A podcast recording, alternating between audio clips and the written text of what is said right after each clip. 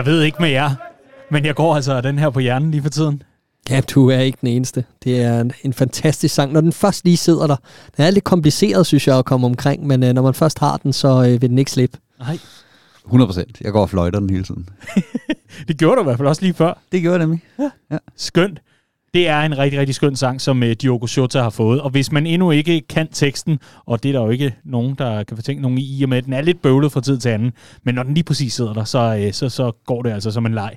Man kan gå ind på YouTube, og så kan man søge efter Diogo Jota song, og så kan man finde uh, en video med lyrics fra uh, de gode kræfter hos uh, Redman TV, som altså har sat sig ned i deres uh, Windows Movie Maker, eller hvad de nu har lavet den i, og lige uh, lavet lidt tekst på. Fordi når, når scouserne har fået lidt bevy indenbords og noget, noget lager, så øh, kan det godt være lidt svært at forstå, men øh, en ting er i hvert fald ganske sikkert, Diogo Jota han har fået sig en vaskeægte banger, og det var det også på tide.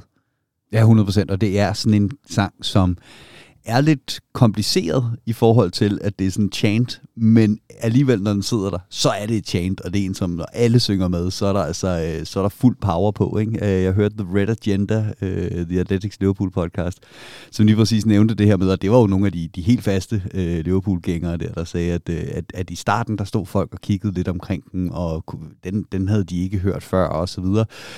En af dem fortalte, at han havde på WhatsApp sådan, sendt teksten rundt til folk omkring sig, og så videre, og i slutningen af kampen, så var der bare fuld smadret på for alle, fordi når, den først, øh, når først man fanger den, så, så er den der også.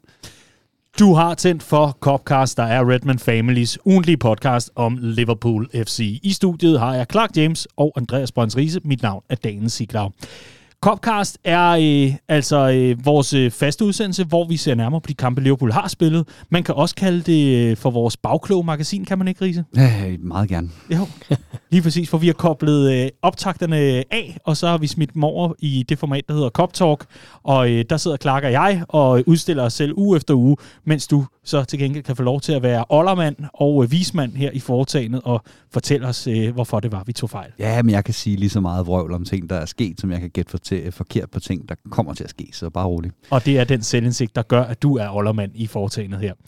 Copcast, det er øh, til takket være medlemmerne af Redman Family, og tusind tak til dig, hvis du er det, eller hvis du for nylig har fornyet dit medlemskab. Det er altså øh, dem, hvad kan man sige, der, øh, der bærer læsset her i foretagendet, det er vores medlemmer. Tusind tak til hver en af jer, og vi kan se, at vi altså har en øh, stigende kurve, hvad det angår.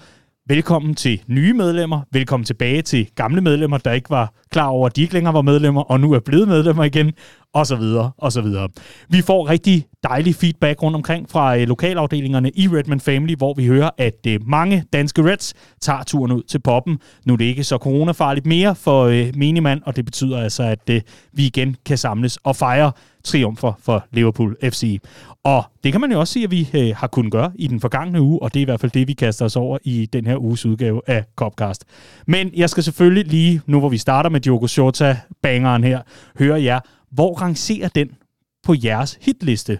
Hvis man sådan kan lave en lille top 3 over bangers, eller det ene eller andet. Man må også nøjes med en top 2, hvis det er lidt svært, men, men hvor ligger den? Jeg ved jo godt, at den er frisk og ny, Clark, så den har jo et specielt plads i dit hjerte allerede nu, men, men hvor ligger den, sådan, når du sådan skal tænke dig om? Mm. YNVA er selvfølgelig øh, frakoblet. You'll Never Walk Alone, ja, ja. den står for sig selv. Altså all time eller nuværende Liverpool-spiller? Det, det er op til jer, hvordan I Bobby Firmino-sangen er også god. Ja, præcis. Øh, præcis. Mo Salah, Egyptian King, da den kom frem, var også bare sådan en stærk chant. Øh. Allé, allé, allé er jo ja, selvfølgelig. fuldstændig guddommelig, når den først, øh, når den først flyder. Ikke? Og jeg, jeg har det sådan med den der øh, Shota-sang, jeg har, jeg har stadigvæk sådan lidt, øh, lidt eftervejer, øh, sådan lidt, lidt, lidt, lidt grundangst i forhold til, at det altid i den tid, jeg har været Liverpool-fan, at dem med de fedeste sange, der er blevet solgt. Øh, Suarez, Torres, det var hver mm. eneste gang, vi havde en spiller, der virkelig havde fået en banger. En af dem, der virkelig bare rullede ud over Anfield, hvor det ikke bare var et navn og klap, klap, klap, men hvor der virkelig også noget lyrisk kvalitet og mm helt fantastisk, så blev de solgt. Men, men vi har trods alt kunne holde på øh, Van Dijk og Firmino og ja, øh, Salah, også, som også jeg vil mene, at de tre, som jeg er, det, det er nok mine, mine tre øh, yndlings mm-hmm. i mhm. nuværende trup. Ja, den kunne godt gå ind i en top 3 herfra. Men øh, ja, den, det, er, det er en bobler til top 3, vil jeg sige. Det er en bobler til, til top 3. I hvert fald så øh, vil vi igen henlede opmærksomheden. Hvis man endnu ikke har lært teksten til denne nye Evergreen, så kan man altså gå ind igen på YouTube, søge Diogo Shota Song, eventuelt lige tilføje lyrics i den søgning, og så er man altså godt på vej, og så glæder vi os til at høre den rundt omkring på de øh, danske Redman Family Pops, der ligger rundt omkring. Og lad os så komme i gang med denne uges udgave af Copcast.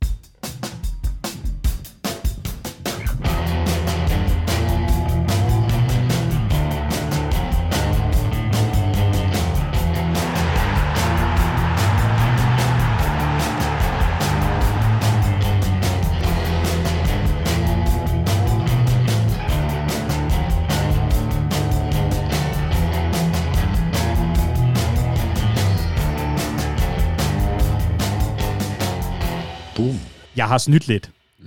For jeg har simpelthen sat Diogo Jota som det første punkt på dagsordenen i denne her uges udgave af Copcast. For vi skal selvfølgelig tale om kampen mod Leicester. Magiske Diogo Jota for tiden. Hold op, hvor er han bare de rigtige steder på de rigtige tidspunkter. Og Riese, vi har mange gange øh, fremhævet den her placeringsevne, som øh, vores øh, portugiser han har sig.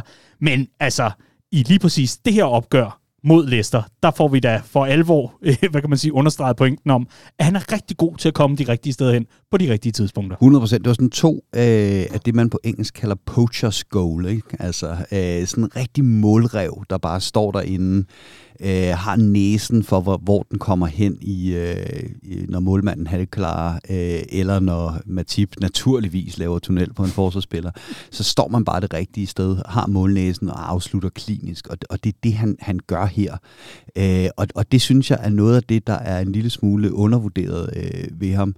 Øh, Øh, han er med afstand Liverpools bedste afslutter. Det er han bare. Jeg ved godt, Salah scorer flere mål, Øh, men Salah, og han har virkelig også udviklet sig som, som, som afslutter, øh, men han er stadigvæk en type, der skal bruge sine chancer på at score sine mål. Øh, der er Diogo Jota bare en, øh, en type af angriber, som Liverpool ikke har haft rigtig, rigtig længe, og det er en fornøjelse.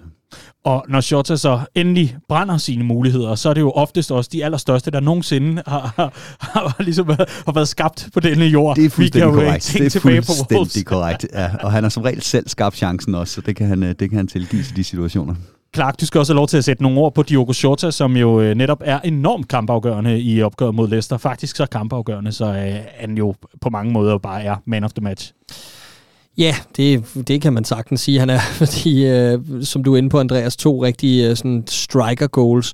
Han har det der, øh, han har den der sådan, øh, han kan både ligge på skulderen af forsvarsspillerne, og han kan modtage bolden med ryggen mod mål. Han kan stå på det rigtige sted på det rigtige tidspunkt. Han kan være mere targetspiller hætten ind. Han laver rigtig mange forskellige typer mål, og så laver han flest mål, ja, med hovedet, men også når vi tager øh, for hvert ben. Han er jo højrebenet, øh, men det er han jo ikke rigtigt, fordi han laver flere mål med venstre ben end han gør med højre.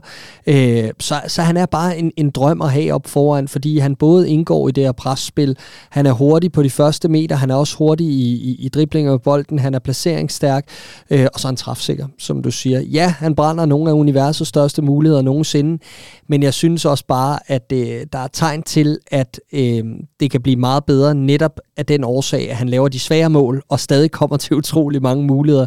Det andet er nemmere at bygge på, ja. og, og, og sætte de, de nemme ind. Ikke? Og det sjoveste er, dem han brænder, det er ofte, som jeg siger, dem han selv skaber, hvor han får tid til at tænke mm. tre skridt frem, inden han skal afslutte. Han er, han er øh, mere instinktspiller, øh, end han er en, en tænkeafslutter, men virkelig til gengæld dygtig til at, til at afslutte instinktivt, og så, som Clark siger, det, det, det, det forbinder man ofte med den der slags angriber, der ligger på skuldrene af, sidste forsvarsspiller og forsvinder ud af kampen i 89 minutter, og så står de der og får den ene chance, klapper den ind men han er jo så meget andet også, og det er jo det, der gør ham så øh, unik i det her øh, Liverpool-setup. Jeg synes stadig, at han er for svingende.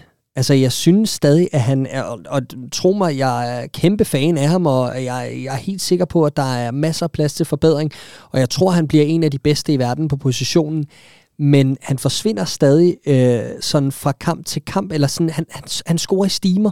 Han scorer ofte i, i tre kampe, to eller tre kampe i streg, og gerne flere mål i den ene af kampene, som vi så mod Leicester, og så går han to eller tre kampe uden at score. Og det er sådan lidt sjovt med Shota, fordi det er, når man tror allermest på, at nu er den der, så glider han sådan lidt i baggrunden. Så det mangler han stadig at bygge på. Selvfølgelig har han en, en sindssygt flot øh, scoringsratio øh, i, i sin Liverpool-karriere hidtil, men når man tager det op mod, hvad man har set, han kan levere i, i, i kortere perioder, og når han er allermest eksplosiv, jamen så er det jo helt uhyggeligt, hvad hans potentiale er for, øh, for scoringsratio. Mm. Jürgen Klopp og resten af trænerstaben har fået set noget Leicester inden opgøret her, fordi øh, de ved godt, at øh, Brendan Rodgers han ikke er god til at få øh, sine mandskaber til at være klar og, og gode på dødbolde. Og det udnyttede Liverpool så altså i forbindelse med i hvert fald øh, scoringen til 1-0, hvor øh, Virgil van Dijk han får jo simpelthen øh, al den plads i hele verden, han har brug for, for at få stanget et kraftigt hovedstød direkte på Kasper Schmeichel, der parerer og sender den ud til Shota, som altså kan øh, høvle den ind, uden nogen chancer for hverken Schmeichel eller nogen af de andre i Leicester. Og så skal vi ellers vente længe, skulle jeg ellers sige sig sige, på at Liverpool de får udbygget føringen, eller måske snarere får lukket opgøret. Fordi klart, der, det er jo simpelthen utroligt, hvad Liverpool har af muligheder for egentlig at uh, få, uh, få, få gjort uh, hvad kan man sige, arbejdet færdigt. Mm. Men alligevel så skal vi vente til allersidst, før at vi får den her forløsning. Jeg tror, Riese sågar noget at gå lidt i panik på Twitter og bede Liverpool-spillerne om at lukke kampen. mm, ja, altså... Øh, det var godt, de hørte efter. Og, ellers var jeg blevet rigtig sur. Ja, men og der, der hænger jo også noget frustration fra tidligere i sæsonen, hvor vi har smidt nogle føringer, og, øh, og ikke har formået at kunne, kunne holde fast i kuglen og, og, og blive ved. Jeg synes også, der var passager i den her kamp, hvor vi havde lidt svært ved at holde fast i, i øh, sådan momentum, eller holde fast i kontrollen med kampen, men jeg synes, vi kom godt tilbage i den, og, og, og sluttede rigtig fint af, og vinder selvfølgelig fortjent. Ja, vi vader i chancer. Øh, debutant, Premier League debutant Luis Diaz kunne kunne også have afgjort det lidt før det egentlig blev afgjort. Spiller en fremragende kamp, øh, øh, helt overordnet. Øh, men det var jo først, da, da Elliot og, og, og Salah kommer ind i den sidste halve time, at vi igen får kontrol med kampen, at vi igen får den der, vi får det der skub i forhold til både kvalitet op foran, men også i forhold til friskhed i stængerne og en ny trussel, som, som Lester ligesom skulle forholde sig til. Og det klæder os bare i øjeblikket, at vi har den bredde til at kunne bringe det for bænken. Øh, man skal jo ikke kigge meget længere, end, end at øh, spillere som, som Origi og Minamino, vi har været nødt til at ty til øh, i, i store perioder, øh, jo, jo har været øh, fravalgt til, til de her kampe kamptrupper. Jeg ved faktisk ikke, om begge var fravalgt mod Leicester, eller om det kun var Origi. Men Origi er i hvert fald fravalgt til begge to, fordi der simpelthen ikke er plads. Curtis Jones var en anden øh, mod Burnley. Øh, så, så vi begynder bare at have noget bredde, der er noget helt andet. Og det betyder også, at vi kan sætte de her spillere ind, som kan gøre forskellen, og gøre, at vi lige kan kan booste det der, når, når, når vi måske fornemmer, at der er ved at være et knæk spillemæssigt. Mm. Der var rigtig stor tilfredshed med øh, vores øh, debutant fra start, forstået på den måde, øh, Luis Dias og Riese. Jeg synes også, du skal have lov til at øh, sætte nogle ord på hans præstation. Hvad synes du, øh, at vi, øh, vi, vi fik fra hans fødder? Øh, jeg synes, vi fik noget, som var meget mere sammenspillet med, med resten af holdet og konceptet, end jeg overhovedet havde regnet med, at han ville kunne gå ind og, og levere på, på nuværende tidspunkt. Øh, der, er, der, der er masser af ting, der kan, der kan og skal blive bedre. Der vil sikkert også komme et dyk på et eller andet tidspunkt, men Klopp han var ligesom ude efter kampen og sige, at man passer på med ikke at overdøve ham, eller overdynge ham med instruktioner i øjeblikket. Nu skal han bare øh, gå ind og, og spille sit spil, blandt andet fordi han ikke kan give ham instruktioner, fordi han ikke snakker et, et ord engelsk, så alting foregår gennem dem, der kan snakke spansk og portugisisk. Men det er jo netop lige præcis det, vi har snakket om, at han virker godt castet til det her Liverpool-hold. Det vil sige, der, der er ikke så meget, han skal ændre på for at kunne gå ind og spille på det her, øh, på det her øh, Liverpool-hold. Øh, blandt andet meget af hans samspil med, øh, med, øh, med Robbo ned ad den venstre kant, synes jeg var enormt lovende. Øh, meget sådan indforstået. Øh, og jeg elsker den måde, Dias han spiller med, øh, med hovedet oppe på, så at sige. Han kan godt lide at udfordre, og han ved godt, at det også er det, han har købt ind til. Vi skal have nu ind nogen, der, øh, der kan sætte en mand fra stående, øh, for det er kun Manet, der har kunnet det de sidste tre sæsoner. Salah har begyndt på det i den her sæson. Han har altså også øh, gået lidt bag om dansen i den del af spillet, så det, det er noget af det, han er købt ind til. Øhm, men, men jeg synes ikke, at han gør det unødigt. Altså han, han har hovedet oppe, og så ser han løbende omkring sig, og så vælger han driblingen, når det er det rigtige at gøre. Og det er jeg meget, meget, meget glad for at se en, en, en Liverpool-fløjspiller, der, øh, der, der gør det og kan det, fordi det er noget af det, vi har manglet øh, øh, vores fløjes andre kompetencer ufortalt, så er det noget af det, vi har, vi har manglet. Jeg synes netop også, at hans beslutningstagen var, virkede moden, og han, han, han gik ikke ind og blev faced af, at det var hans første kamp, og gik for, gik for voldsomt til værks på den del, eller risikabel til værks, og, og leverede boldtag på risikable øh, steder på banen og sådan noget. Men alligevel savnede jeg, at han lige gav 10% mere i forhold til at gå lige på, for der var muligheder. Det så vi allerede efter 15 sekunder af opgøret, da han faktisk forsøger som en dribling, der går galt i feltet. Øhm, men men der var bare, der blev spillet så direkte fra Liverpools side til tid, så vi fik det her Leicester ud af balance. Og der var mange en mod en situationer, hvor jeg sad og tænkte, ah, gør det nu, gør det nu. Men, men altså, han lykkes med det, han laver. Jeg synes, der er, der er grobund for noget rigtig, rigtig interessant. Øhm, Klopp kaldte det jo den bedste øh, første kamp af en spiller, han kan huske. Mm. Øh, og, og den fornemmelse sidder jeg nok alene med ikke rigtig at fange. Altså, jeg synes, at det var rigtig, rigtig godt, men jeg savnede også i, i et par situationer, at, at der, der var noget mere, som sagt, noget mere ag- aggressivitet i, i at køre en mod en, og så var der også en lille smule med afslutningerne, som skal indstilles. Det er småting, og det skal nok blive rigtig godt. Øh, men, øh, men der er også en grund til, at han ikke spillede mod Burnley søndag. Det er fordi, at han stadig skal indfases i det. Ja, ja, selvfølgelig. Jeg tror også, jeg tweetede, at mit bud var, at, at han ville spille 5-6 kampe fra start øh, mm. det, her, det her forår, og så skal han køres ind. Uh, og det tror jeg stadigvæk kommer til at, at, at passe. Jeg tror også netop, at der kommer et dyk på et eller andet tidspunkt, mm. når han så ligesom rigtig skal, skal, skal have, have spillet ind på det her Liverpool-hold og have flere instruktioner på osv. Men noget af det, jeg godt kunne lide også, det var, Øh, I vores system, der, der er venstrekanten øh, lidt mere fri end den højre. Også selvom Salah han scorer flere mål, øh, og det gør han, fordi han er så en absurd dygtig fodboldspiller, for det er egentlig venstrekanten, der har lidt mere frihed, fordi at Robbo kommer frem tidligere og tager overlappet. Og der kunne jeg godt lide, at Dias han bare altså, søgte ind centralt lige pludselig lå som, som topangriber, øh, fordi det, det ville være meget klassisk, at sådan en ny spiller bare holde sig ude på sin kant, mm. modtage den en mod en, køre på en mod en, øh, fordi man ikke, øh, altså man, man primært kører på de individuelle kvaliteter mere, end at være samspillet med resten af holdet. Der synes jeg, det var enormt lovende, at han faktisk lå og, og flakkede så meget, men ikke sådan idéløst og hovedløst. Det gav faktisk mening, de øh, bevægelser, han tog. Og det var jo også noget af det, vi talte om i forbindelse med øh, sidste uges øh, Copcast, hvor vi talte lidt om, at øh, Dias fik et indhop her mod, mod Cardiff i FA-koppen, hvor Liverpool altså spiller sig videre, og hvor man på dagen jo godt kan se, at placeringsmæssigt, der er han lidt all over the place, altså forstået på den måde, at det, han prøver egentlig bare at spille med, og så kan man allerede se nu, hvor meget han har forstået, hvad kan man sige, konceptet og systemet, i hvert fald til, at han kan løfte sin del af opgaven, og kan få lov til at, at være så meget med, som tilfældet er. En rigtig, rigtig fin debut, og øh, men der skal jo alligevel en del til for at, øh, hvad kan man sige, overbevise dig, Clark, om, at det, øh, det var en helt fantastisk debut. Nej, jeg, men jeg vil jeg egentlig bare spørge dig, var Virgil van Dijks debut ikke bedre? Ja, det, det var faktisk det, jeg sad og tænkte tilbage på, at Klopp har haft en debutant, der var, der var bedre, men helt seriøst, altså det, det lover rigtig godt for Dias, og vi glæder os jo alle sammen til at se meget mere til ham. Jeg havde bare håbet, at han efter de 15 sekunder bare gik ind og satte den ind, og så var der ikke så meget øh, at rafle om, vel, men altså mere vil have mere. Det, jeg synes, det er godt, at du har øh, høje forventninger på vores vegne. Jamen det har jeg, fordi jeg, jeg, jeg synes jo, det er sådan en spiller, der skal gå ind og, og booste os i, øh, i, i, de, i den her jagt på sølvtøj i foråret, og så håber man, at han kan hit the ground running, og det har han også gjort spillemæssigt. Nu øh, skal slutproduktet så bygges på. Nej, nej, jeg, jeg, jeg, jeg er enig. Clark er en, er en hård mand, men, men det giver også mening, øh, det han siger også i forhold til det der med at få hul på bylden, øh, som også Præcis. nogle gange kan blive en, øh, en, en udfordring. Havde Stuart Downing sat den bold ind i stedet for at ramme stolpen, så havde det været en helt anden historie overlæggeren, og det var mod Sonderen, og jeg kan sagt mig godt huske, det var kæft en aktion, ikke? Hvad, hvad var det blevet til, hvis den var gået overlægger stop, stop, stop, stop, Ikke mere Stuart Downing nu. Det, prøv at, vi har så fed en spillertrup, og vi har kun nået et par enkelte navne. Så sidder I allerede nu og kører Stuart Downing. Stop! Det stopper her. Fordi vi skal altså øh, forbi Joel Matip, the assist king. Giv bolden til Matipenbauer, og du skal se magi. Ja, men han er jo herlig. Det er, det er dejligt, øh, og det er den bedste assist, han har lavet øh, siden øh, Champions League-finalen. Ikke? Øh, så vidt jeg ved, også den eneste. Øh, ja, for os. Ja, præcis. han, han har sådan en rigtig vidunderlig YouTube-assist for Schalke. Sådan en, vi drømmer om, han laver for os hvor han øh, dribler igennem 3-4 mand og tænker, serverer den, den, på den, den, den seneste assist, han lavede inden den her, det var vel i Champions League-finalen. Ja, det passer ikke? sgu meget ja. godt. Og det, er, nej, men det, og det er herligt, og det er jo lige præcis det her, vi har, jeg, jeg har siddet og været lidt efter ham med, at nu skal der også til at ske noget, når han så tager de der rates øh, frem i, i banen. Øh, og jeg kan se, at Daniel i, i noterne til programmet i dag har skrevet, at nu må hetsen mod Matip stoppe. øh, går ud fra, at det er, et, øh, det er mig, der er hetseren her. Yes. Ja.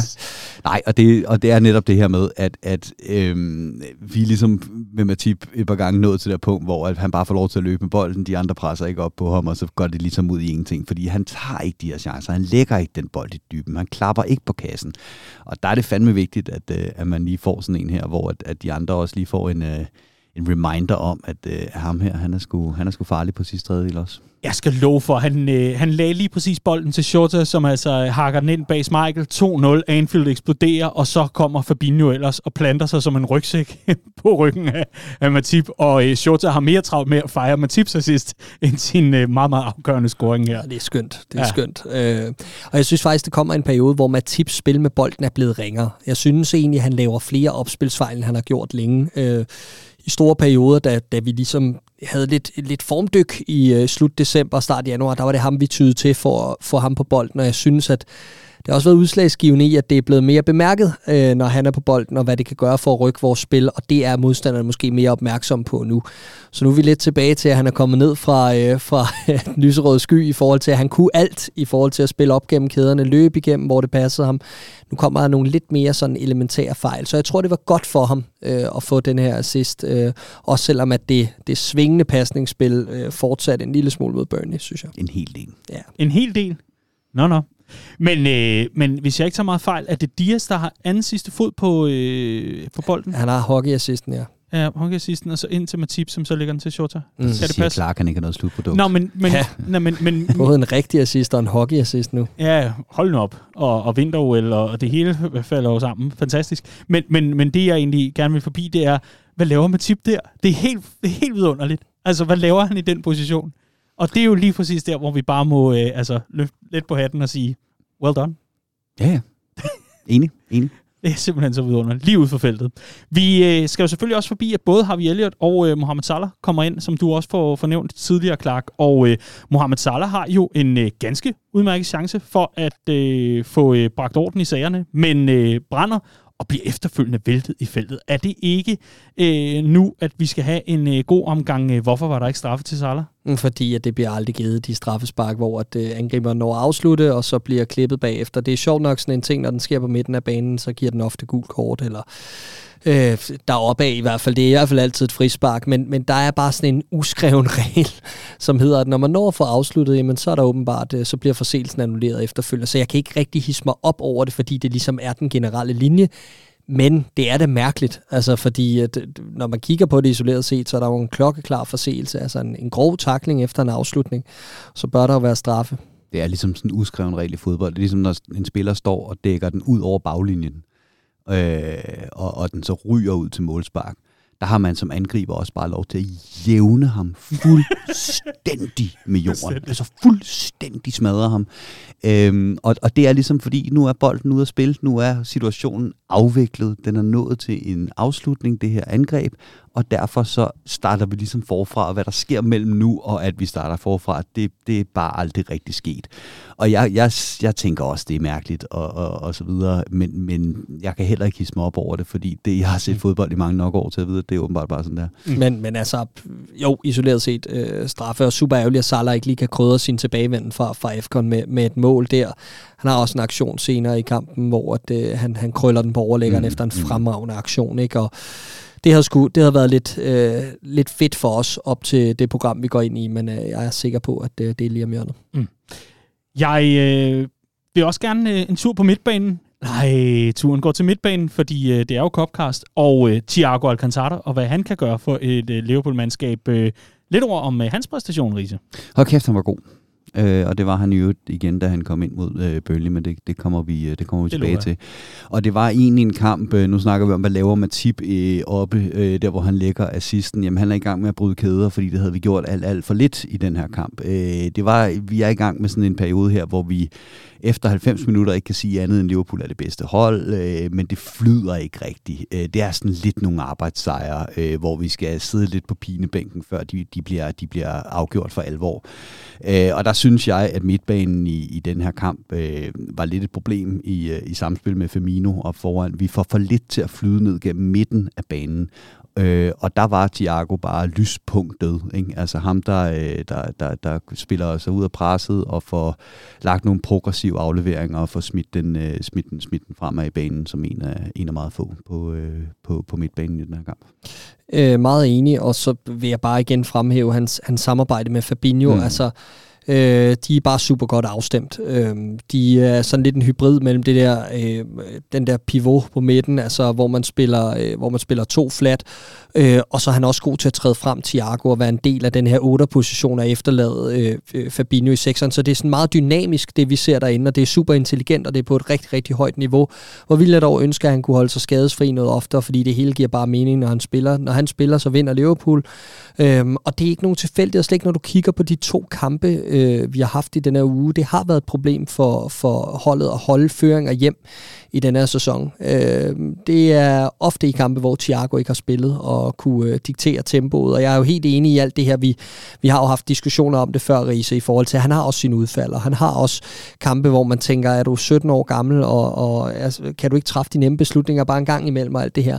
Men overordnet set, så opvejer det gode i Thiago og kvaliteten bare de øh, fejl, han laver uden bolden øh, en gang imellem, hvor han er lidt for aggressiv i presset og laver nogle lidt dumme frispark, eller de lidt oversatsede pasninger. Det lader heldigvis ikke til at være en del af hans spil i øjeblikket, efter han er kommet tilbage fra skade, og det skal vi bare nyde godt af. Men igen, bare lige for at tage den, øh, øh, den her med, at Liverpool har, har haft svært ved at holde kontrollen, når vi er foran i kampene.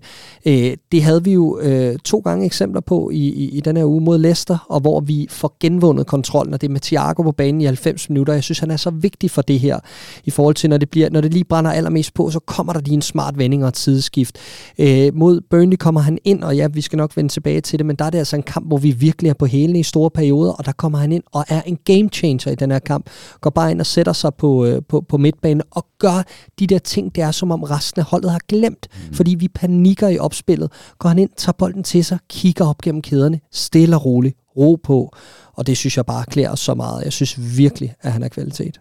Jeg lover, at vi vender tilbage til midtbanen, fordi den er jo øh, meget afgørende i forhold til, hvis man skal øh, forstå opgøret mod Burnley. I hvert fald, øh, hvis man spørger mig, der var der øh, helt øh, klare øh, signaler omkring, at der var noget, der ikke stemte der, og det er jo også det, det, det lader til, at de nærmest ikke kan vente med at komme, øh, komme i gang med. Men øh, Clark, inden da, der har du en, øh, en lille kommentar. Jeg vil bare lige lukke Leicester-snakken af med at sige, hvor er det dog dejligt, at vi endelig straffer det her Leicester-hold på dødbolde. De er Premier Leagues dårligste hold på dødbolde, der har indkasseret ni gange øh, her efter den her weekends runde, og øh, jeg synes, vi har forsømt det lidt de sidste par gange, på trods af at komme til rigtig mange dødboldsmuligheder, og her der gjorde vi det. Det var, det var tilfredsstillende. Liverpool er jo så et af de bedste hold på dødbolde i øh, indværende sæson. Ja, det, det er bedste hold, ikke? Jo, ja. sammen med Freiburg ja. i Bundesligaen. Yes. Så øh, ja, Freiburg, der ikke spiller i Premier League selvfølgelig. Freiburg for Bundesligaen, der ligger vi altså oppe i den absolute top, når det kommer til men, øh, mål scoret fra dødbold. Men Clark siger, at når det kommer i stimer, så tæller det ikke rigtigt. Nej. Nope. Åh, åh, åh. Jamen, øh, stemningen er god, og øh, humøret er højt her. Vi øh, rykker jo øh, bare selvfølgelig direkte videre fra øh, Anfield og opgøret mod Leicester, og så skal vi ellers en tur hen til Turf Moor, hvor det både regnede og blæste, og var tungt, og var der gråt. Vi skal selvfølgelig til den smalle sejr over Sean Dice og company. They had a lot of chances today, Burnley, didn't they? They made yeah. you work all the way. Do you not think so? I mean, they no, had three or four really good chances, didn't yes, they? Yes, yes, a couple. Okay. Yeah. but not enough to worry you. Hvis man ikke har fået set det her klip endnu, så kunne man altså lige fornemme lidt her, hvad, hvad, hvad pokker det handlede om. Og det øh, handler selvfølgelig om, at en journalist får spurgt Fabinho, Nå, hvad, hvad siger du så til, at Burnley egentlig fik ret mange chancer i det her opgør, og Fabinho står og ligner et stort spørgsmålstegn og siger, ja, synes du? Virkelig?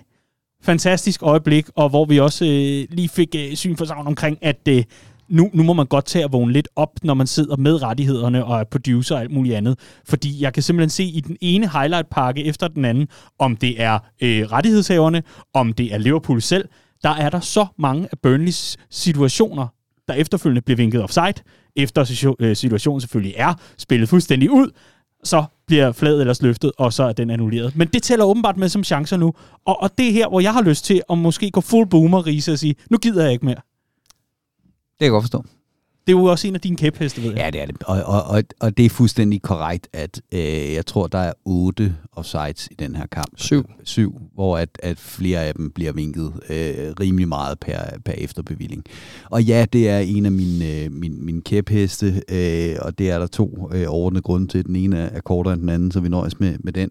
Øh, og det er, at... Øh, forsvarsspillere er også afhængige af selvtillid. Ikke? Og, og, og den her med, at man bare får trukket en angriber offside, bolden bliver slået. Hvis du spørger en hver angriber, der har spillet på topniveau, vil han fortælle dig, at det er den værste følelse, der er i verden det er, at fladet bare ryger op, og man ved, man er gået direkte i offside-fælden. Øh, man er simpelthen blevet, blevet udtænkt af et bedre, øh, for, en bedre forsvarsspiller.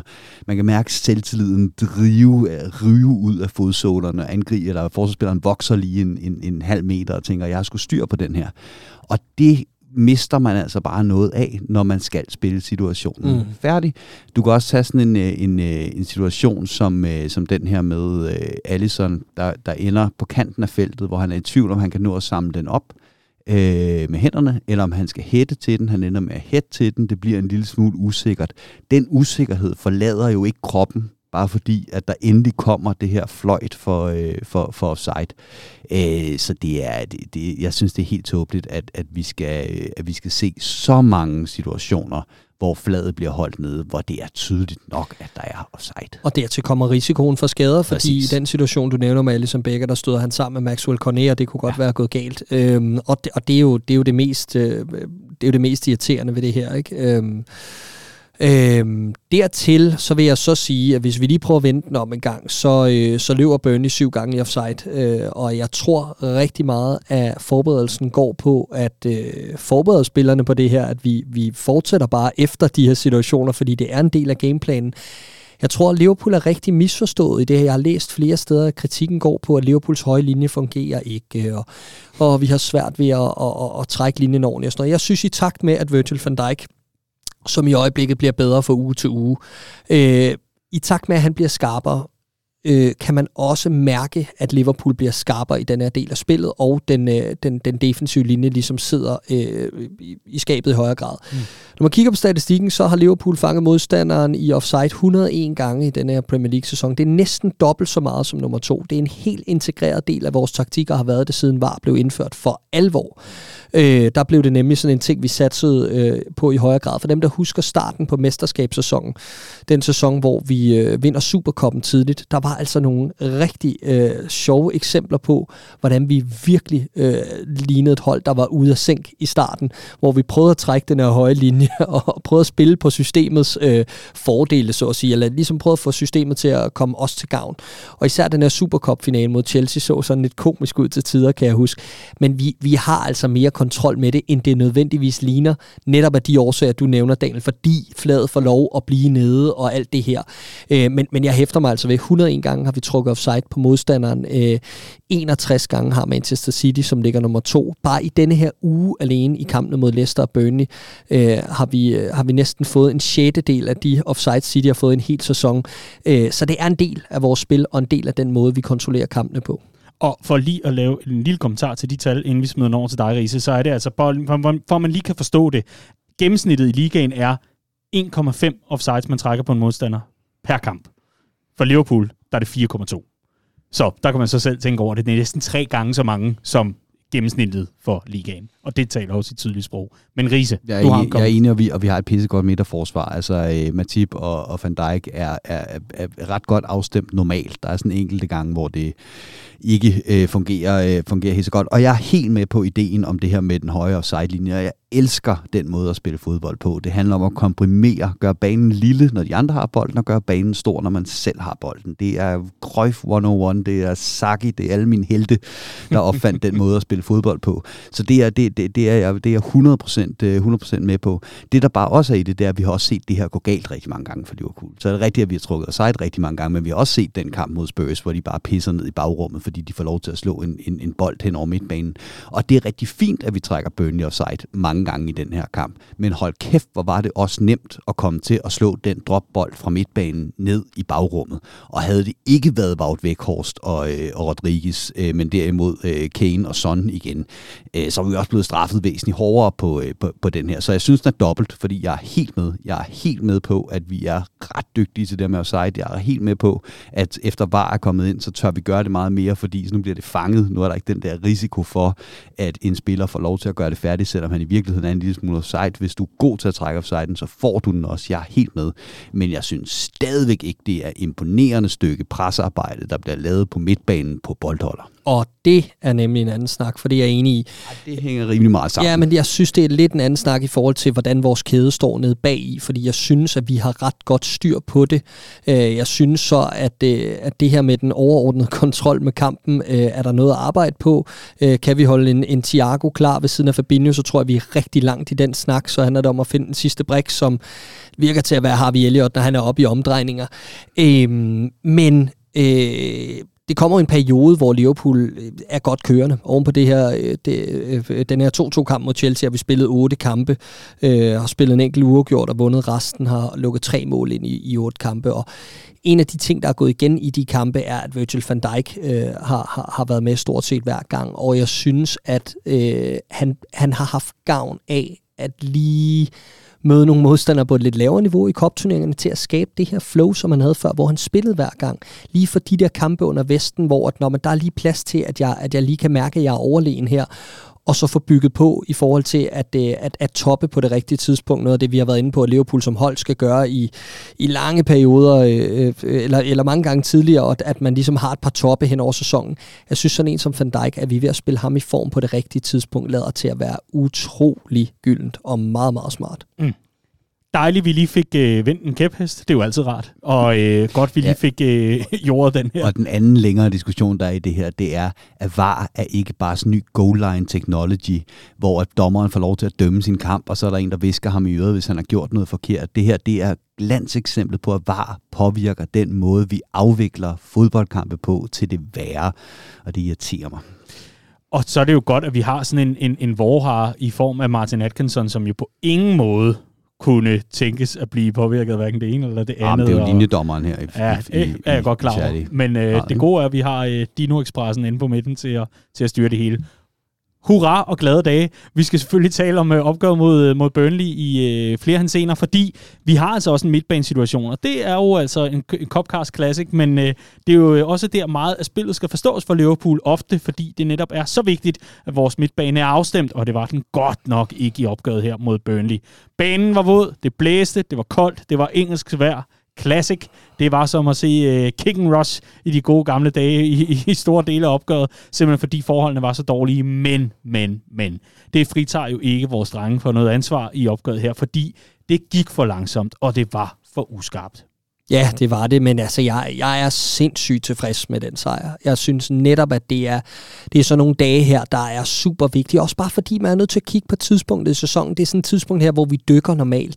Vi har været yderst tvivlsomme i januar og februar under klop til tider.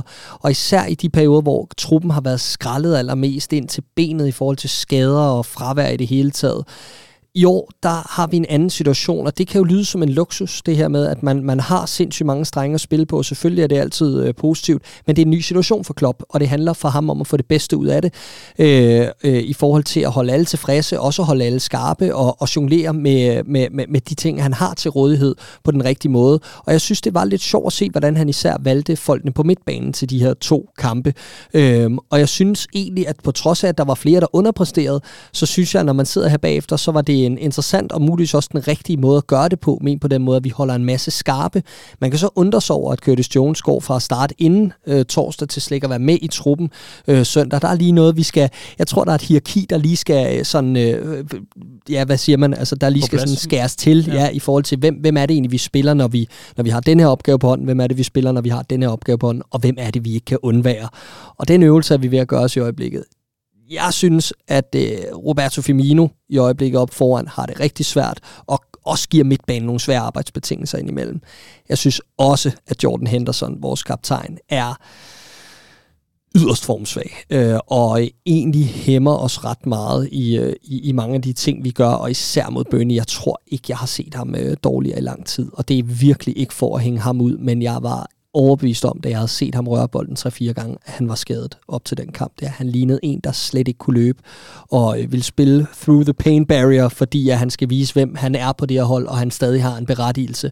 Øh, og respekt for det, men det var eddermame ikke godt.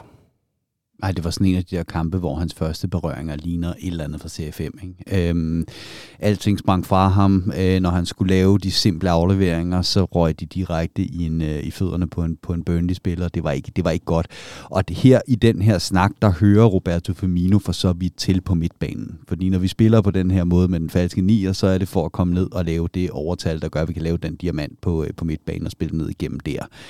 Øh, så når vi både har en Firmino og en Henderson, det ikke kører for, så er det et kæmpe problem i forhold til det her med at få spillet til at flyde ned gennem midten.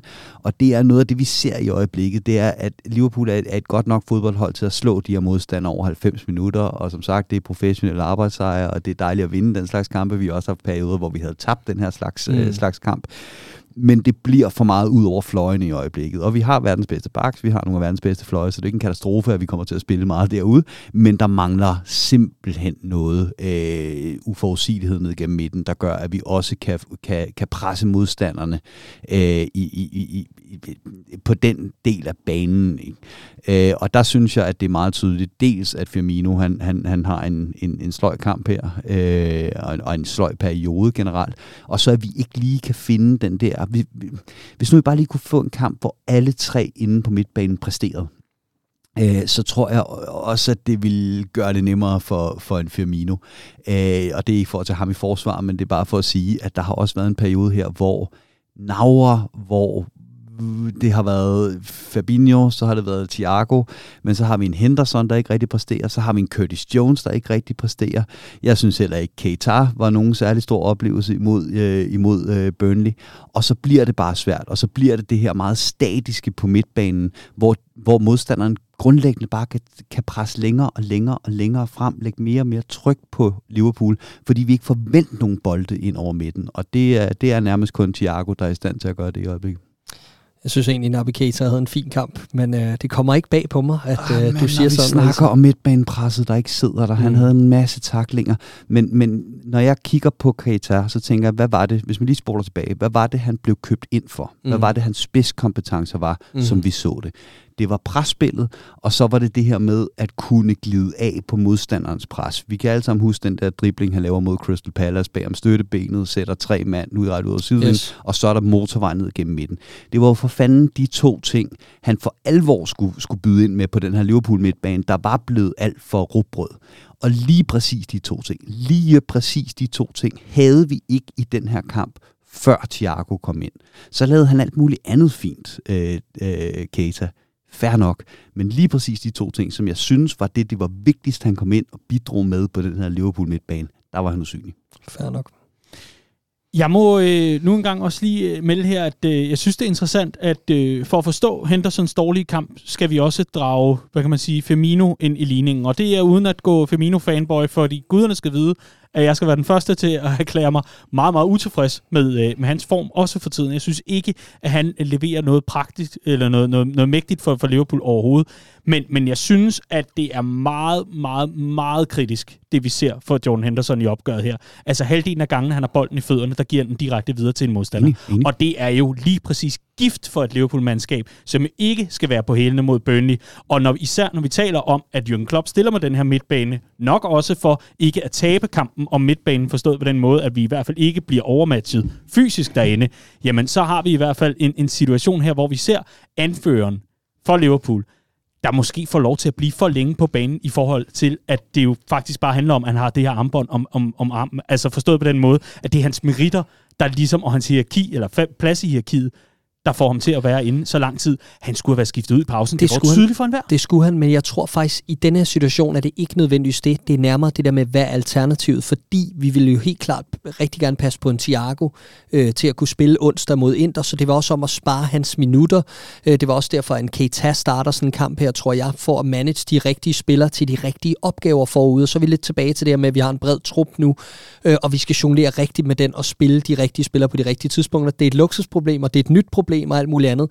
Men jeg tror, det var lidt det, der spændte ben for, at Jordan Henderson han ikke ryger, fordi øh, du har en spiller i kø til ham, kan man sige, ude på bænken, der hedder James Milner.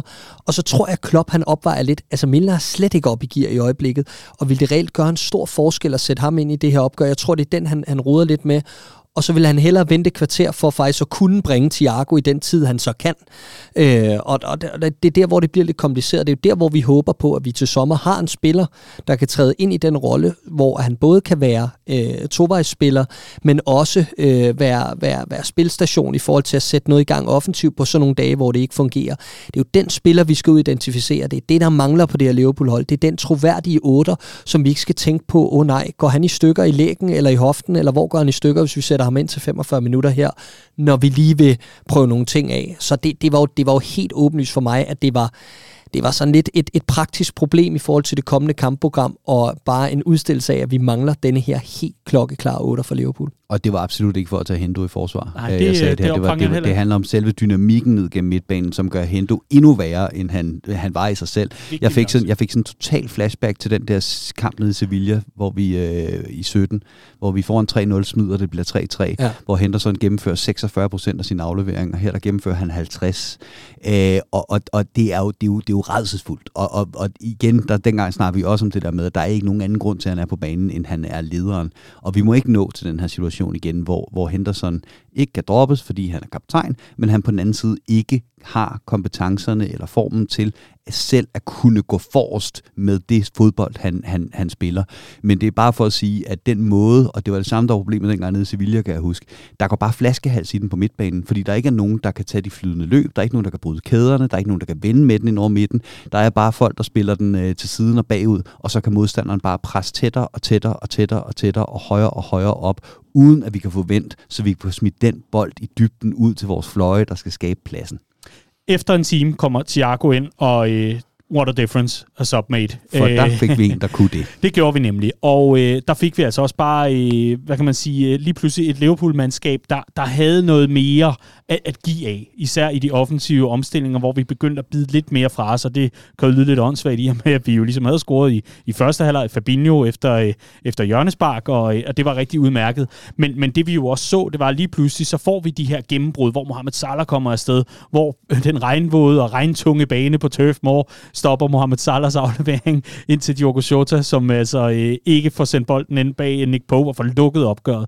Men lige pludselig har vi muligheden for at få lukket opgøret trods alt, og det mente jeg ikke, at vi havde med John Henderson på banen. Og guderne skal vide, at vi her i Copcast aldrig går efter manden, vi går kun efter bolden, men vi går i allerhøjeste grad også efter de præstationer, som ikke er gode nok. Og det er jo bare det, vi må tale om her. Især når vi nu kigger på et Liverpool-mandskab, der jo selvfølgelig vinder opgøret her, men det næste er jo også at tage skridtet videre, Riese, i forhold til den form, vi skal bygge på. Fordi lige om lidt venter der altså modstandere, der ikke er Burnley, som nærmest efterhånden virker championship klar, og det er vist også ganske udmærket for alle, at de er det. Men der venter jo nogle ret store opgaver, og så nytter det jo ikke noget, at vi har en anfører, som på den måde falder fuldstændig ud af opgørende, ja, som, som vi ser her. Nej, absolut ikke, men lige nu er vi også i gang med at rotere frem mod de store øh, opgør. Der har været hæftig rotation det, øh, det, sidste, øh, det sidste stykke tid, og jeg tror i øh, kampen mod Inter, der får vi nogle svar på, hvem der egentlig er øh, de foretrukne på, øh, på, på det her Liverpool-hold, og hvem det så er, der skal, øh, der skal ind og aflaste, så der kan roteres, så der er, øh, der er friske ben. Og det er jo der, det, jeg synes også, det her det er Liverpool, når det er bedst under Jørgen Klopp. Det er jo netop det her med at få brugt truppen smart, at få sat et hold, der lige præcis er stærkt nok til at vinde 1 eller 2-0, fordi alt andet er bare blær. Øh, og så kunne man øh, lige så godt give de, de gode en, øh, en, en tur på bænken og spare kræfterne frem mod de vigtige kampe. Mm. Hvem øh, starter på midten? På onsdag så? Det er fandme et godt spørgsmål. Mm-hmm. Øh, jeg, øh, jeg vil have et godt svar. Ja, præcis. Øh, jeg håber, jeg håber ved Gud, at, øh, at Fabinho og Thiago er, øh, er, er de to af dem, og så håber jeg ved Gud, han har mod til at bringe Harvey som den tredje. Okay. Altså Harveys fanboy her skal jo også have lov til at sige enig. Øh, jeg er ikke enig faktisk. Jeg håber, at Keita får genvalg, og ellers så håber jeg på de to andre. Og så vil jeg gerne have... og så, du himler med øjnene, Riese. Og så vil jeg gerne have, uh, Harvey Elliott får en, uh, en første start på Norwich på lørdag, hvor han får nogle lidt andre vilkår og en lidt blød start på tilværelsen som starter. Det er også et bud. det er også et bud. Du skal have lov til at himle med øjnene og også lige forklare det. Nå, nej, nej, jeg var bare, jeg var bare overrasket over, at, øh, at Keita blev, blev smidt i den her men det bør nok ikke være længere. Sådan. Jamen, øh, så fik vi også lige markeret nogle, øh, ja, nogle gamle flanker og lidt forskelligt. Det er jo perfekt. Så bliver det ikke meget bedre. Men øh, her er vi, og vi øh, fokuserer selvfølgelig også på de ting, der ikke fungerede på dagen, for det var ikke nogen storslået indsats overhovedet. Vi kan være rigtig glade for Fabinho, der var altså øh, simpelthen bare bomberløs her i vintermånederne. Vidunderligt. Fuldstændig, og jeg, jeg er helt vild med den her med, at vi mod Leicester øh, får gang i det her, der hedder ind i hovedet på Van Dijk, og så skaber, øh, skaber chancer på den måde. Vi har også fået Van Dijk scoring her for nylig. Og at vi så går tilbage til den her forreste stolpe, Mané forlænger, øh, at vi varierer vores, øh, vores, vores dødbolde og stadig kan, kan begge dele, det er, det er en fornøjelse at se. Mm. Og øh, Fabinho, der var altså stille og roligt kravlet op af, af, af, af topscore-listen i forhold til sæsonen. Øh. Ja, og dejligt at se, fordi der var en periode, hvor vi brugte ham tilbage i banen i forhold til de her dødbolde, hvor han skulle stå og samle øh, de her øh, øh, omstillinger op i tilfælde af, at de kom efter vores offensive dødbolde, og nu har vi altså valgt at putte ham i feltet. Det var sådan lidt ligesom den situation, vi havde for nogle år siden, hvor Joe Gomez var en af dem, vi holdt tilbage. Jeg tænker flere gange, sådan kan ikke bruges i feltet, og han er jo komplet ufarlig, Joe Gomez, har haft en afslutning inden for rammen i hele sin Liverpool-karriere, mener jeg nok. Det er fuldstændig det er sindssygt. Øhm, og, øh, og, og, og det er lidt noget andet med Fabinho. Han har tidligere vist, at han kan det, men, men det er lidt samme situation, hvor jeg flere gange tænkte, jamen, kan han ikke bruges i feltet til at fylde noget på? Og det synes jeg bare, vi ser nu. Og det, det fede med, når du får de her målscorer, som kommer lidt fra periferien på dødbolde, det er Diogo Jota, Fabinho, Øh, Mané havde det i en periode, hvor hov, den lille mand, kan han hoppe så højt og time det hele så godt. Når du får de målscorer øh, fra sådan ydervinklerne eller yderpositioner af dem, du havde regnet med, jamen så giver det bare modstanderne mere at holde øje med, Præcis. og det, det, planter, eller det forplanter en usikkerhed hos dem, vi møder fremover i deres forberedelse på, hvad, hvad gør Liverpool på dødboldene, og det kommer kun til at gøre en Virgil van Dijk og en Joel Matip slash Konaté, eller hvem der er, der spiller, endnu farligere. De sidste pointer, inden vi øh, rykker videre i teksten. Er der noget, vi ikke har været forbi? Nej, ikke andet end, at, at det, er, det, er, det er jo en forfærdelig kamp, den her. Altså, den, den var så lang at komme igennem, og den var, det var regn og blæst og hele det her, kan han gøre det på en regnvåd tirsdag i Stoke. Det burde for længst være blevet byttet rundt med, øh, med Burnley. Ikke? Altså, ja. det, det, det, det er et forfærdeligt, forfærdeligt stadion øh, at tage på, øh, tage på udebane på. Øh, og derfor så meget desto mere grund til også bare at, at kigge med hatten for, at det trods alt blev gjort færdigt. Ikke? Altså, det, var, det var en bananskrald af de helt store, den her. Så, så jeg synes, at man, øh, man kan hurtigt gøre, øh, gøre, gøre krisen større, end den er, ved at vi ikke vinder større over Burnley man skal virkelig være mor til Burnley for at holde af dem. Ej, hvor bliver det godt at få dem ned i championship. My mom says I'm special. Ja, det er fint. God tur ned i ja, Jeg kommer heller ikke til at savne dem. Det, eller lad os nu se, fordi der er en ja, reel ja. chance for, at de overlever egentlig. Risiko vil jeg snart sige. Ja, lige præcis. Øh, men det er ikke et fodboldhold, jeg kommer til at savne. Jeg synes ikke, de rykker sig. Jeg synes, at på trods af, at øh, der er flere, der fremhæver, at de, de praktiserer et højere presspil den her kamp, det gør de også. Øh, men jeg synes ikke, de er nogen berigelse til, til Premier League som sådan. Og der kan de tage Norwich og Watford i hånden. Det er helt fint med mig. Jeg synes, det er helt fair, at et, et, et hold med Burnley spillerbudget og så videre spiller på den her måde, Naturligvis er det end, fair. end når øh, Jose Mourinho gør det med, øh, med milliarddyre spillere. Sådan. Ja. Sådan. Det kan man jo kun erklære sig ind i. Og øh, lad det være ordene, fordi vi rykker altså øh, en tur til Bella og Birdie.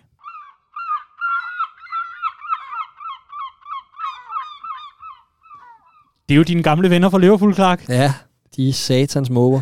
Kæmpe mågerne. Ja. Du skal jo snart afsted igen, skal du ikke? Det skal jeg. Jeg skal først lige forbi Wembley. Åh, oh, der er nogen, der kan. Ja. Det bliver godt. Det bliver fantastisk. Men øh, nu skal vi jo ikke tage hul på øh, bælgerne. Vi skal øh, tværtimod i gang med, øh, med birdierne. Og øh, alligevel, inden, inden vi kommer alt for godt i gang med, med den her leg, som vi altså øh, har lejet i, i et par år nu, så skal vi jo lige nævne, at øh, vi har fået fragtet vores Copcast-kopper ned til Jesper i Redman Family Shoppen nede i Brammingsen, så han kan ligge og sende dem rundt derfra, fordi vi simpelthen er blevet så uvenner med PostNord her på Djævløen, så vi øh, lader en god mand som Jesper tage sig af det, og det betyder altså også samtidig, at vi nu kan trække lod om de her meget, meget eksklusive og meget unikke kopper, som øh, altså jo er i høj kurs, ved jeg, på det sorte marked, eller måske snart det røde marked, og øh, den kan altså blive din, hvis du er med i, hvad kan man sige, lejen, og øh, det kan jeg se, at øh, mange lyttere er, så øh, lad os da komme øh, godt i gang med det her, og så må vi se, hvem vi får trukket som vinder en gang i næste uge, synes jeg, vi skal trække den første, måske et par vinder, bare lige for at få gjort op for øh, den lange periode, uden kopper, vi kunne øh, få sendt afsted. Så Bella og Birdie, der jo som bekendt er det gode og det dårlige for ugen, der gik, og vi starter med det dårlige. Birdies, hvad har du til os i denne uge? Andreas Brøns Riese. Øh, ja, vi har været forbi det straffespark, Salah ikke får i øh, Leicester-kampen, øh, og som man aldrig får øh, af en eller anden grund. Der er så også en situation mod Burnley, hvor han åbenlyst også skal have et straffespark og ikke øh, får det. Øh, og jeg, skuderne skal vide, at jeg er, jeg er en af dem, der kan være efter Mohamed Salah. Jeg synes, han falder let til tider. Øh, jeg synes, han øh, overdriver sine bevægelser. Jeg tror også, at en af grundene til, at han får så få straffespark, det er, at, øh, at, at han falder som en diver, selv når han ikke gør det. Øh, og det tror jeg, at dommerne er rigtig træt af. Men det ændrer bare ikke på, han får så få straffespark, den mand, når han skal have dem også. Øh, og det her, det er øh, mod Leicester, øh, siger øh, de uskrevne regler i fodbold, han ikke skal have den. Jeg synes, der er straffespark. Øh, og øh, mod Burnley, der er der i hvert fald straffespark. Selvfølgelig er der det, og den skal han, den skal han have. Og jeg vil gætte på, at han havde fået den, hvis ikke han var Mohamed Salah. Mm. Ja, sådan Tror er der du, også Harry Kane havde fået den der? Øh, det øh, muligvis. Det er jo reglen. Muligvis. Det er jo reglen. Det er godt. Godt, I husker reglen. Ja. Sådan. Tak. Vi skal have din birdie, Clark. Hvad har du? Ja, øh, jeg har taget øh, den, der hedder uskarphed, på trods af, at øh, vi gør rent bord og holder målet rent i de sidste to kampe øh, i den her uge, så synes jeg, at det er den manglende skarphed på, jamen altså vi kan jo brede den ud til at sige også bare i, i øh, sådan selve berøringer og kombinationsspil, og øh, der synes jeg, at vi har været inde på både øh, Henderson, Firmino og mange andre, der lige mangler det sidste i her uge. Jeg synes egentlig, der var passager mod Burnley, hvor man godt kan se, at når vi spiller one-touch og, og, og bare lige øh, får, øh, slår hjernen fra og gør det, vi kan på instinkt, så glider det rigtig godt. Den sidste aflevering manglede bare i utrolig mange situationer. Men egentlig så, så er det jo det, jeg mener. Den her sidste aflevering, den her afslutning, hvor der er oplagte chancer, både mod Leicester og Burnley, synes jeg, det er fælles for, for de Liverpool-hold, der blev sat op, at der lige manglede det der, som havde slået øh, sømmet i noget tidligere. Ikke? Så det er en, øh, en meget, meget søgt øh, birdie på en uge, hvor at, øh, jeg synes, det er svært at klage over meget. Det synes jeg egentlig også er øh, meget sigende i forhold til, når man øh, kaster et blik over de bud, der er kommet ind for lytterne. Det er, at der er mange, der bare nøjes med at smide en bælle afsted, fordi hvad er der egentlig at brokse over. Men øh, det er jo nu engang sådan, at øh, lejen også åbner for, hvis man har noget, man lige skal lidt af med, så, så kan man altså gøre det. Øhm, jeg vil inden da også lige komme med en birdie. Normalt så øh, bidrager jeg ikke. Det er altså kun i, øh, i sjældne omgange, jeg gør det. Men min birdie går til øh, alle de gode Liverpool-fans, som holder sig ude af kommentarsporene. Og det er altså alle dem, som er glade for, hvad der foregår. Hvor bliver I af? Kom i gang. Meld ind, fordi vi har desværre sådan en udvikling omkring især sociale medier, og det skal ikke blive en stor øh, samfundsdebat, vi åbner her, men det er mere, det er altid dem, der er utilfredse, der får lov til at fylde. Nu skal vi simpelthen, vi skal, vi, vi, vi skal have gjort noget ved det. Så hvis man er rigtig glad, så gå ind og skriv hurra. Ja. Det, det er rigeligt med et hurra anything goes, bare et, et hurra, eller yes, eller tommel op, eller et eller andet, så vi simpelthen får den rette øh, mængde igen. Vi skal have en balance i de her kommentarspor, fordi man bliver simpelthen så deprimeret, når det er, ah, men vores øh, possession kunne godt være højere i dag, og så videre. Vi har vundet! Hurra! Ind med noget hurra, ud med noget øv. Altså, kom så. Og jeg synes, det bliver endnu sjovere der, hvor dem, der så er positive, de som regel kun melder sig på banen for at brokke sig over dem, der brokker sig så bliver det rigtig dumt, ikke? Altså, det er øh, lige præcis, kom ind og, kom ind og skriv hurra, ja. og, så, og så drop den der øh, sætning, der nogle gange kommer, som er, hvor alle hatersne henne nu, ikke? Ja. Fight the power. ind med det tavse flertal. Kom så. Mere glæde. Prøv at Liverpool har det lækreste hold i mands minde. Altså, Absolut. vi har en bredde herfra til evigheden. Der er ingen skader. Øh, vinder i, i januar og februar måned. I remember last year. Altså, kom ind i kampen. Præcis. Birdie. Enig. Enig. Birdie. Dejligt, vi skal dejligt have noget birdie. humør på. Og det, Det får fandme, det er fandme den mest positive birdie, jeg har hørt nogensinde. tak. Det kan også være en halvfælder. Hvem ved? Nå, lad os brokke os, som nogen sang engang. Øhm, vi har en, øh, en birdie, der hedder, øh, og det er fra Allan Møller Jørgensen på Facebook. Han skriver, birdie synes desværre, Firmino ser lidt brugt ud efterhånden. Håber han snart shiner på banen, som han gør i munden. Det er jo en pointe og en joke, der går igen flere gange. Kan jeg vide, om der er en eller anden, der har smidt den et sted, men øh, glimrende er den. Så er der øh, Kasper Tistad, som gerne vil byde ind med Birdie. Jeg er i tvivl om en eventuel kontraktforlængelse til Firmino, som der er rygter om, er en god idé. Mm. Altså jo, som 4 5 valg er han vel egentlig fint, men kunne det være mere spændende med et ung talent til den plads? Og øh, så vil jeg jo gerne høre, hvad vores take er på det. Er der nogen, der øh, lige har lyst Jamen, til jamen at... jeg, jeg, jeg er meget enig, fordi som udgangspunkt, så er der øh, kontraktudløb på både Mané og, øh, og Firmino øh, næste år, og de, de, de fleste tænker, at der bliver forlænget med en af dem, ikke? og det, det burde nok være, være Mané. De har begge to været for, for nedadgående. Jeg, jeg var faktisk ved at tage som birdie, at, øh, at Klopp sagde i, i den her uge, ikke bare at øh, uh, Midler har tænkt sig at, at fortsætte som fodboldspiller, men at Liverpool overvejer at forlænge kontrakten med ham. Fordi vi er ude i den her diskussion omkring, at Klopp er en enormt lojal manager over for sine spillere. Og hvis du har bevist dig, så skal der fandme meget til, før han, øh, før han dropper dig. Det er Firmino og Henderson for eksempel eksemplerne på lige nu. Men der kan også bare ske det i en fodboldklub, at der simpelthen bliver for langt til døren. Øh, og det, det, det, det var nok noget af det, man også så i, øh, i Dortmund øh, for, for Jürgen Klopp, og, og det er en bekymring, det synes jeg det er. Og jeg sidder lige nu med den forventning, at der bliver forlænget med både Firmino og, øh, og Mané. Det gør jeg ikke, vil jeg så sige. Jeg synes også, Klopp var ude i nogle, øh, med nogle citater i forrige uge, hvor han netop nævnte det her med, at øh, han er ikke her for at plise de spillere, der øh, har været her længe, og det synes jeg også mange af hans valg bærer præg. Jeg synes, at han han tør godt øh, pille Jordan Henderson, når det så er, og han tør også godt placere James Milner på bænken i mange kampe i streg. Det synes jeg ikke er hans helt store svaghed. Nu kommer så det punkt, hvor at han skal forvise nogle af dem øh, for godt. Altså han skal sige tak for den her gang. Og der er jeg interesseret i at se, hvordan han gør. Jeg tror ikke, han forlænger med både øh, Firmino og Mané. Øh, og jeg tror, at led i denne her udfasning af en af dem er at hente øh, Fabio Carvalho til sommer, som øh, både kan gøre sig på kanterne, men altså også kan ligge øh, som en del af, af kæden lige bagved. Og det tror jeg er en del af exit-strategien omkring i hvert fald en af dem. Vi skal forbi en birdie fra Sebastian på Twitter, der skriver birdie, at Burnley virkede som et godt fodboldhold med masser af chancer i kampen mod os, på grund af offside ikke må vinkes mere glimrende. Det er en god, det er en, det er en twister der. Øhm, jeg synes egentlig, at vi skal hoppe videre fra birdie, fordi øh, det der ellers er, det er virkelig småtingsafdelingen. Så lad os komme over og få noget øh, humør på, og Riese, lad høre, hvad har du af Bella til os? Jamen, jeg har den. Der har været utrolig meget snak om, om Liverpools bredde øh, i den forgangne uge. Øh, blandt andet i forbindelse med, at man lige pludselig har Origi og øh, Gomez siddende på tribunen, på trods af, at de begge to er, er med klar. Øh, og en af de positive effekter, der er af at have bredde, har vi set i fuld flor den seneste uge, og det er at have noget at skyde med fra bænken. Øh, tit og ofte, når vi bliver sat i forbindelse med spillere, så hører man øh, svaret, der hedder, øh, hvor skal han spille? En gang imellem er det altså også rigtig rart at have gode spillere ude på bænken. Og vi har været efter Klopp tit og ofte for at lave for sene indskiftninger, der ikke gør nogen forskel.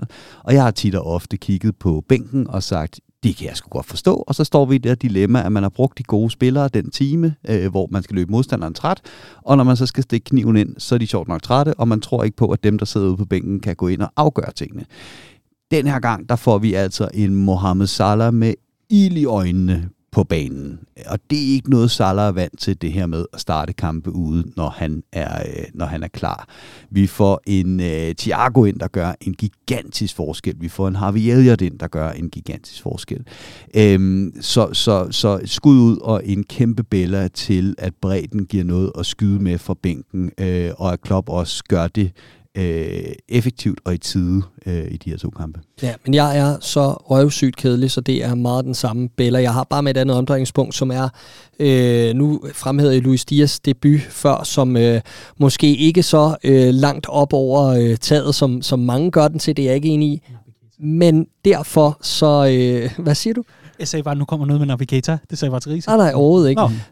Øh, men, men, men derfor skal det stadig øh, bringes i en, i en kontekst, som er, at det var rigtig, rigtig lovende, fordi at den kvalitet, han kommer med, øh, og, og det, han har vist umiddelbart øh, på så kort tid, gør bare, at der er tro på, at vi har noget kvalitet at bringe fra øh, bænken. Det har samtidig givet hele klubben et løft, fordi de spillere, der er kommet tilbage fra skade, er vi lige pludselig ikke så afhængige af at gå ind og levere med det samme.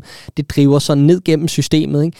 Og, øh, og, og det har bare givet Liverpool en ballast nu. Jeg har sjældent jeg har sjældent set så stort et spring med en signing fra, hvad vi forventede og håbede på som fans øh, frem mod øh, de, de kommende kampe, som det jeg har set den her gang. Og det spiller jo selvfølgelig ind, det her du nævner, Risa, at de her spillere, som vi lige skal bringe fra bænken, som flere af dem er kommet fra skade, har vi Elliot og Thiago for eksempel, jamen øh, de er en del af den ligning, så det lige pludselig ligner, at vi har fået flere signings ind ad døren, end vi egentlig har. Mm. Men det er det, man, det er det, man kan, når man bringer de rigtige folk ind på de rigtige tidspunkter, og det har Liverpool gjort her. Kan I huske dengang Salah gik i stykker i en Champions League-final, og vi smed Lallana ind på højre Mm.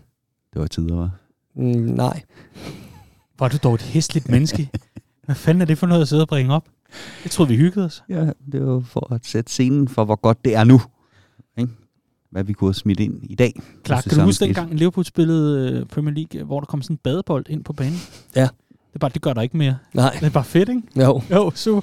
Er der andet nu, hvor vi er i gang? Jeg tror faktisk, at, at øh, der er en fin Jeff Allison, der smadrer en badebold på, Ja, det er der på, faktisk. på banen, så det sker stadigvæk. Vi har Mm. bare en målmand, der kan... Ja. Der kan Vores, vores helt egen udgave af, af Baywatch, ja, der render rundt præcis. dernede og, og fjerner farlige badebolde. Ja. Vi rører i sporet. Vi skal tilbage på sporet og have nogle billeder her. Alexander på Facebook, han skriver, at vi vinder kampen, og det er så nok mod Burnley her, uden at vi overhovedet folder os ud. Det er jo egentlig også meget rart. Så har vi øh, Allan Møller Jørgensen. Han siger, at vi vinder fodboldkamp og undgår skader. Holdet virker i god harmoni. Jeg tror på en rigtig god afslutning på sæsonen. Mads Andersen han byder ind med, at Fabinho har udviklet sig til en prime Ronaldo R9. The original Ronaldo. Den Ronaldo, der er værd at huske på. Det er nemlig fuldstændig rigtigt. Og det er jo også et af de her, øh, er det memes eller stats, eller hvad ved jeg, der jo har floreret over hele internettet de sidste par dage, ikke også, Riese? Hvad for en af dem? Der er mange. Ja, men med Fabinho og, øh, og Cristiano Ronaldo. Nå, ja, ja, ja, han har scoret nogle flere mål, ikke? Jo, han Ja. har scoret fem mål i 2022, Ronaldo. Ja. har scoret 0. Jeg har til gengæld set en anden en, som er øh, den der berømte haircut, som, øh, som Ronaldo havde Ja, i, øh, til VM i 2002. Øh, der hvor han kun havde... Ja, hvordan, hvordan forklarer man det til folk, der ikke har set det? Ikke? Altså sådan en, en, En halvmåne, ja. Ja, sådan, men kun pandehåret, øh, Ja. altså skaldet på, på resten af, af hovedet. Ja. Og det er der nogen, der har sat på Fabinho. Øh, det ser guddommeligt dumt ud. Ja. Det ser simpelthen guddommeligt dumt ud. Det, det er helt vildt, ikke? For de 20 år siden, Ja. Øh, han fik det, det her kort. Det var til øh, slutrunden i, øh, Japan, Sy- Sydkorea, Ja, ja. Japan, Sydkorea. Og det kom jo netop efter, at øh, Ronaldos barn havde set det brasilianske landshold og råbt far, da et, man kan sige, kameraet panorerede hen over øh, Roberto Carlos. Ah, Og så tænkte øh, Ronaldo, jeg går ned til frisøren og beder om noget, der er så hæsligt, at mit barn ikke er i tvivl om, hvem der er far. Vidunderlig historie. Vi kommer af sporet igen. Vi skal tilbage på sporet igen. Og øh, her skal vi over på øh, Twitter. Og der har jeg altså en... Der, der, der, der, der, der. Bella er fra Jimmy her. Allison, Champions League, og ikke mindst, at vi bliver helt vildt forkælet med en masse fed lyd fra jer. åh. Ah, Tak, Jimmy. Tak for det. Thomas Rode, der også er vores øh, bedømmer af opgøret mod Burnley, og øh, som man altså, der kan man gå ind altid jo på Redman Families hjemmeside efter kampene og lige læse karaktererne. Øh, det kommer oftest dagen efter, øh, i hvert fald øh, senest 24 timer efter kampen er spillet, så ligger karaktererne klar. Og det var Thomas Rude, der havde øh, chancen den her omgang. Hans spiller er den, det store brasilianske mandebjerg, Alisson Becker, som endnu en gang står i en kanonkamp. Ja, der er offside ved de fleste chancer, men han følger dem helt til dørs hver gang. Virkelig undervurderet sæson, han er gang i, hvor Ramsdale, Jose Sarr og De Gea er løbet med rosen. Oliver Bø byder ind med en bæller, der hedder, synes Thiago fortjener den for det indhop, han laver mod Burnley. Han skaber den kontrol, som mangler på midtbanen, da Henderson ikke formåede at gøre det. Og så videre, og så videre, og resten i håret. Masser af glæde og masser af godt humør, og øh, det er jo lige præcis det, der bør være i fanbasen lige for tiden. For hold op, det går rigtig, rigtig udmærket. Og gid, det må fortsætte. Så er det meget, meget lang tid endnu. Ja, og nu kommer de øh, europæiske aftener, og jeg må sige, jeg har altså en stjerne til at sige i øh, Europa i år. Jeg tror virkelig, vi ligger godt til det. Øh, en ting er det her med, at vi timer mange af nøglespillerne sådan, øh, sådan øh, hvad hedder det, øh, topform, øh, lader det til på det rigtige tidspunkt. Virgil van Dijk er en, Fabinho er en anden, øh, har lavet fem mål i år, ikke? og er både farlig foran kassen, men er endnu vigtigere, øh, blevet rigtig god i det boldbrydende spil igen. Øh, og så har vi fået en Thiago klar, en Harvey Elliott klar, og en forstærkning til offensiven i Luis Diaz. Jeg synes, der er noget, der peger retning, og en, en Afcon-helt i Mané hjem. Øh, jeg synes, der er meget, der peger i retning af, at vi kan gøre os gældende øh, som en af de der, man, man, man bare helst vil undgå. Ikke? Så please, lad os få Manchester City over to kampe. Okay. Okay. Skal vi lige starte med Inter? Ja, lad os det. Okay, super. Og øh, i den forbindelse, der kan vi jo så også lige nævne, at der har været lodtrækning til øh, UEFA Youth League her i dag, hvor øh, Liverpool altså har trukket øh, Genk unge drenge. De har lige slået Chelsea ud. Den kamp sad jeg faktisk og så øh, gang Chelsea. Don't ask me why. Øh, øh, det, er, et- det er et ret godt hold, de skal op imod der. De har, de har en af de største 16-årige, jeg i mit liv har set på toppen. De er var, de er var der, øh, Genk. Så det, øh, det bliver spændende. Men der har vi jo også haft øh, Dortmund med ham med Mukoko, ikke? Og øh, Anderlecht, der jo havde øh, Romelu Lukaku. Lukaku ja. Kæft, han var også stor, da han var 15-16 år. Ja. Mokoko var ikke så stor, han lavede til gengæld bare røv mange ja. mål. Ja, det er vildt. Ja, vanvittigt. Men øh, det er jo altså også en kamp, vi skal se ud på poppen, er det ikke, Riese? Det er det i hvert fald. Der er mig. Vi tager Bilov med. Ja, vi tager Patrick Bilov med. Lige præcis. Jeg tror sådan set ikke, at øh, jeg har mere øh, på menuen, så mindre I har noget, I simpelthen sidder og brænder ind med, så øh, vil jeg erklære den her Copcast for værende øh, færdig og afsluttet. Glimmerne. Jamen, øh, så lad os sige det. I studiet, Clark James, Andreas Brøns Riese, mit navn er Dan Siglau. Hvis du kan lide det, du hører, så er vi simpelthen så taknemmelige, hvis du også gider at være medlem af Redman Family. Det er nemlig lige præcis det, der gør det muligt for os at lave udsendelserne. Så meld dig ind, redmanfamily.dk. Find den knap, hvor der står, bliv medlem, og så bliv medlem, fordi øh, så er du altså med til at bakke op om Danmarks største Liverpool-fællesskab. Derudover, så er der altså også mulighed for at komme ud i det danske land og se en masse Liverpool på øh, en af de mange stamsteder, hvor vi altså hører til. Det øh, kunne jo for eksempel være i det midtjyske, det kunne være det østjyske, nordjyske, sønderjyske, fynske osv. osv. redmanfamily.dk-afdelinger, der finder du din lokalafdeling. Og når du melder dig ind og vælger en afdeling, så sørger du også samtidig for, at der kommer nogle kickback-kroner tilbage, sådan så der eventuelt bliver grillet på kampdage, eller bliver lavet nogle ekstra konkurrencer, eller noget andet godt, og altså hjælper også i det lokale. Det bliver ikke meget bedre. Så jeg tror, pointen er, Riese, hvad er det, man skal? Man skal melde sig ind. Sådan. Fordi ellers hvad, klar? ellers er man en lort. ah. vi vil bare gerne have, at folk melder sig ind, ikke? Jo, det vil jo. vi sgu gerne have. Det vil vi gerne. Godt. Er I klar til øh, den kommende uge? Ja, det synes jeg. Mm. Også i den grad, jeg har en uh, rigtig god ven, der er interfan, og vi tager på poppen og ser den sammen, tror jeg. Det skal nok. Jeg håber, det bliver en sjovere øh, dag for mig, end det bliver for ham. Det håber jeg også. Det er overbevist om, det gør. Ja. Fornøjelse, gutter lad os øh, sige det det, og så høres vi ellers ved øh, i næste uge. Tusind tak, fordi du lyttede med.